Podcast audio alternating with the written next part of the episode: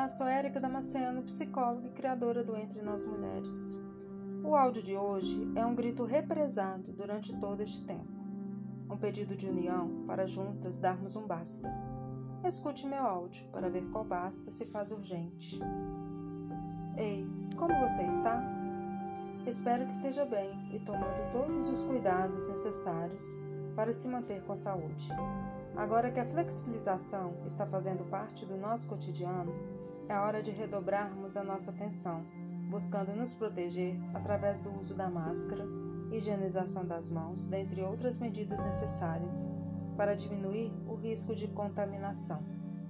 Mais do que nunca, é hora de cuidarmos da gente e também dos outros, pois quando usamos a máscara, por exemplo, estamos protegendo as pessoas que cruzam o nosso caminho o uso da máscara é para garantir a proteção do outro.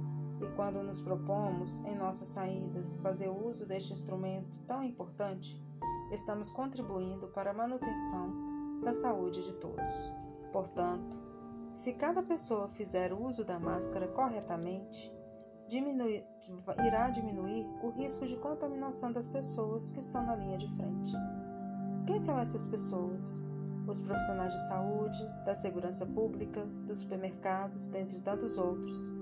Não podemos nos esquecer daquelas pessoas que, desde o início da pandemia, não tiveram outra opção a não ser ir para as ruas para garantir o seu sustento e de suas famílias.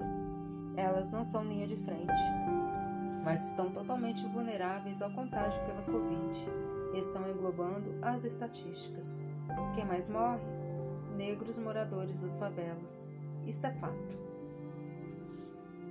Infelizmente, para grande parte destas pessoas ainda está reservada uma escolha cruel. Ou se morre de Covid ou de fome. Deveria ser assim? Claro que não. Aliás, colocar a vida em risco por qualquer motivo que seja não é uma escolha. É de uma crueldade sem tamanho. A vida é um direito, não uma moeda de troca. A economia precisa girar e, para isso, as pessoas precisam trabalhar. Sim, a economia precisa girar, mas não à custa de vida das pessoas que se arriscam nas ruas para garantir sua sobrevivência. Mortos não mantêm a economia girando, vivos sim. Pessoas adoentadas física e mentalmente não produzem e, portanto, não geram riqueza para o nosso país. Agora, pessoas que têm seus direitos assegurados e, em um período de pandemia, recebem um auxílio digno do Estado para poder seguir as orientações da Organização Mundial de Saúde, vivem com mais dignidade e ajudam no desenvolvimento social, cultural e econômico deste lindo país em que vivemos. Diante disso tudo que foi falado, me pergunto: quando é que as pessoas que fazem parte deste imenso Brasil e matam um leão por dia serão respeitadas? Terão seus direitos assegurados? Quando é que a exploração se findará? Quando o Estado assumirá sua responsabilidade para com essas pessoas? Quando elas irão parar de morrer por negligência deste Estado, que deveria protegê-las? Basta. Basta de tanto descaso com essas pessoas. Basta de tanta violência. É por essas pessoas que permaneço de, em luto é por essas pessoas que precisamos lutar e pedir que o direito à vida seja garantido. É por essas pessoas que devemos pedir melhores condições de moradia, por um trabalho digno e por uma saúde e educação de qualidade. É urgente que essas pessoas sejam vistas, ouvidas e respeitadas. Essas pessoas constroem o nosso Brasil e é inaceitável o genocídio delas. Querido ouvinte, se você sente que é preciso também dar um basta, como eu, e está com um grito preso em sua garganta, vamos juntas falar bem alto: basta! Vamos também nos movimentar, formar uma grande rede e auxiliar essas pessoas da forma que pudermos.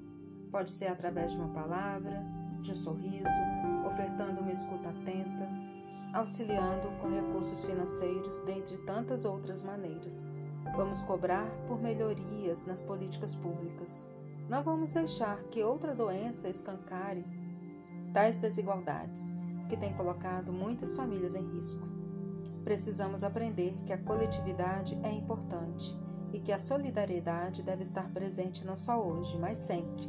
É preciso compreender que todos têm direito a uma moradia digna, a saúde e educação de qualidade, e que se isso não acontece, há algo errado e que precisa ser cobrado, pois é direito de todos. Juntas, nossa voz poderá ecoar com mais intensidade e contribuir para a transformação de uma sociedade. Venha, estou aqui para dar um basta junto com você. Um abraço, Érica Damasceno.